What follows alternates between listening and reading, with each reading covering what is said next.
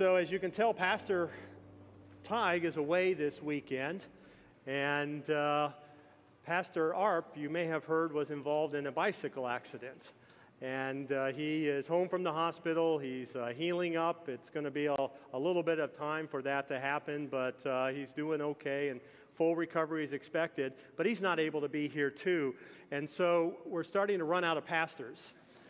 And uh, so that's why I'm here today.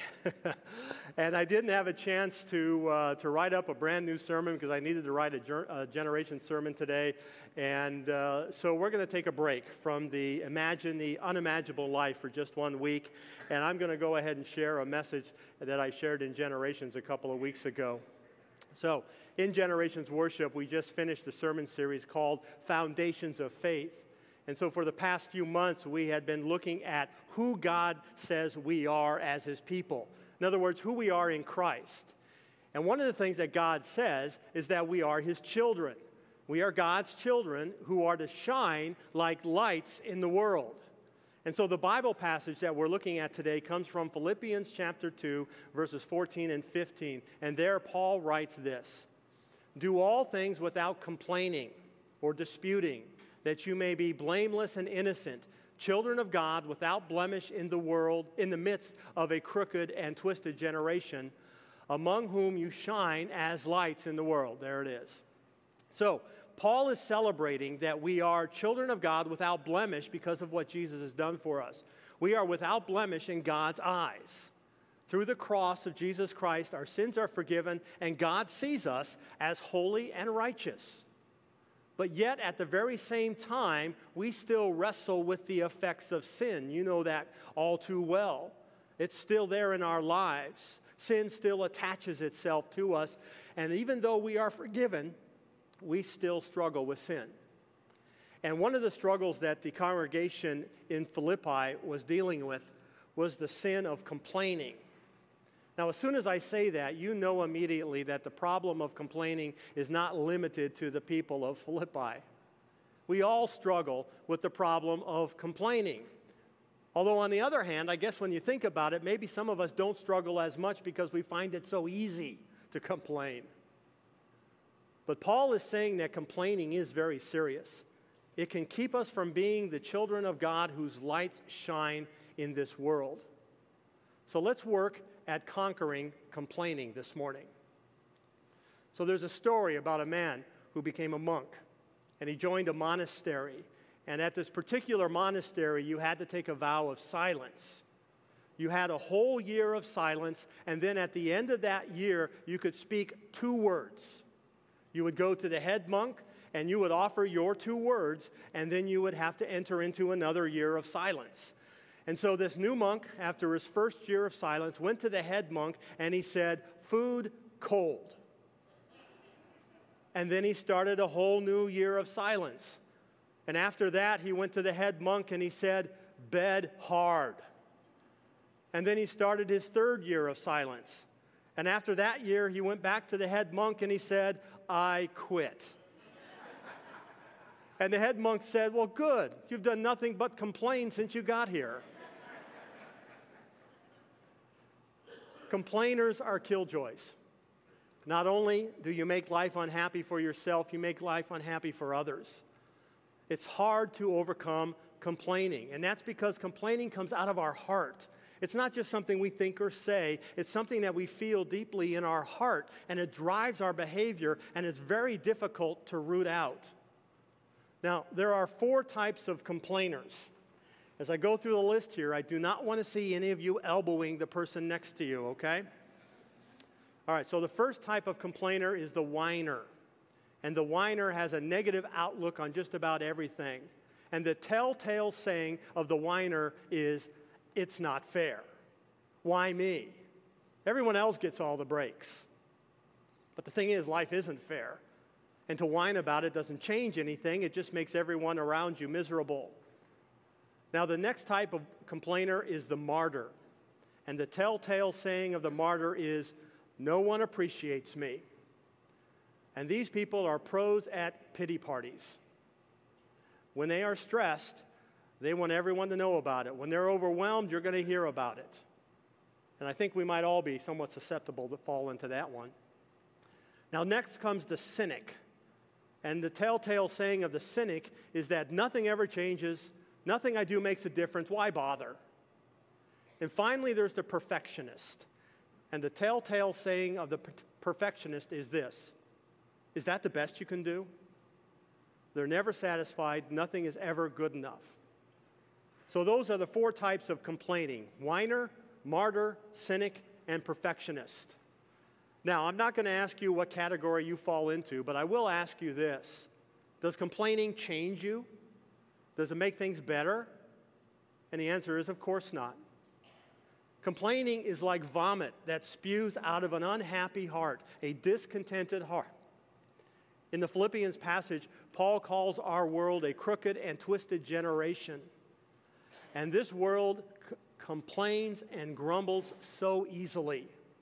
And you know, I think our culture actually encourages it. Everything today is all about convenience and ease. It's about the latest and the greatest things that you must have. And so when you are inconvenienced or you don't have what you want, this is just a perfect recipe for complaining. Our world makes it so easy to complain. And Paul says to this, no. Now, the first thing we have to do is recognize our problem. God says in verse fourteen, do all things without complaining or disputing. And we have to recognize that this is God talking to us. This is for you. This is for me.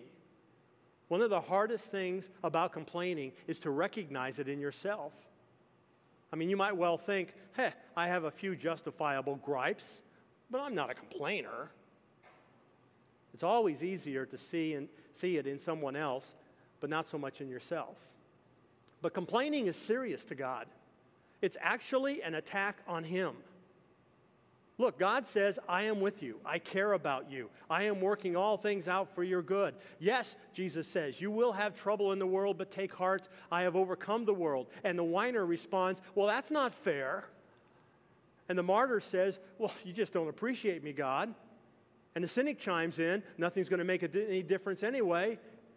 And the perfectionist reacts, really? Is that the best you can do, Jesus? All of our complaining is ultimately pointed at God, and it's an act of rebellion. To complain is to refuse to accept what God says to us about His love and grace and about His presence and care for us. The moment we complain is the moment that we say that we don't accept what God says about us and His work in our lives.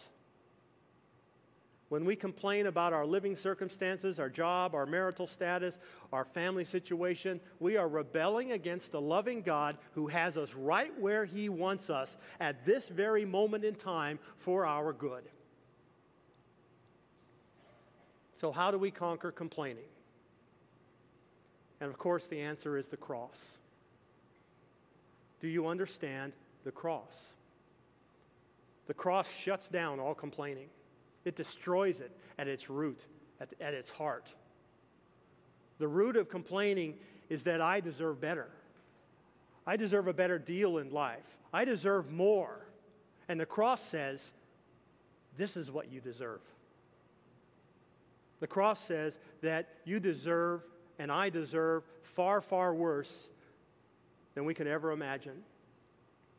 But the cross also says, because of Jesus, you and I have received far, far better than we can ever imagine. We have received far, far more than we could ever deserve.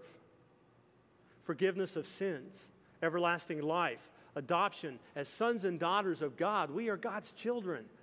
We have been given this deep, beautiful relationship with God.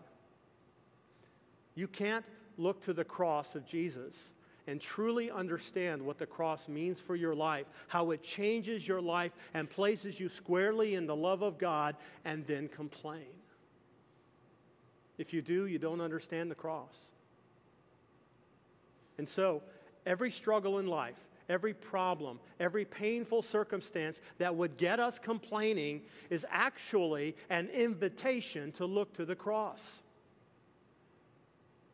If the moment that we are tempted to complain is the moment that we look to the cross instead, it will conquer our complaint. It is a moment to worship our Savior and his loving power of the cross. As Christians, the temptation to complain is turned into an invitation to worship by looking to the cross. That is the light that Paul talks about that shines in this world. So what kind of a complainer are you? The whiner, the martyr, the cynic, the perfectionist? Or are you able somehow to be all four of them at once like me? What if we could stop complaining? What if we outlawed all complaining in our homes? Well, you know what? We can do it because of the cross. Paul reminds us that we live in the darkness of a world that is crooked and twisted. And one of the clear marks of this is a world that is filled with grumbling and complaining. But God says you are different. You're to be different. God reminds us that as his children, we have a mission. And that mission is to shine as lights in the world. And I can't shine as a light in this world telling people that God is in control, that he is loving and gracious. I can't say that God is good all the time and then complain about my circumstances. I mean, it lacks integrity. It puts the light out. And so, back to the cross I go. Every day, every hour, sometimes more. And there, I am strengthened to see the temptation to complain as an invitation instead to worship at the cross and to celebrate what Christ has done for me and what he has given to me.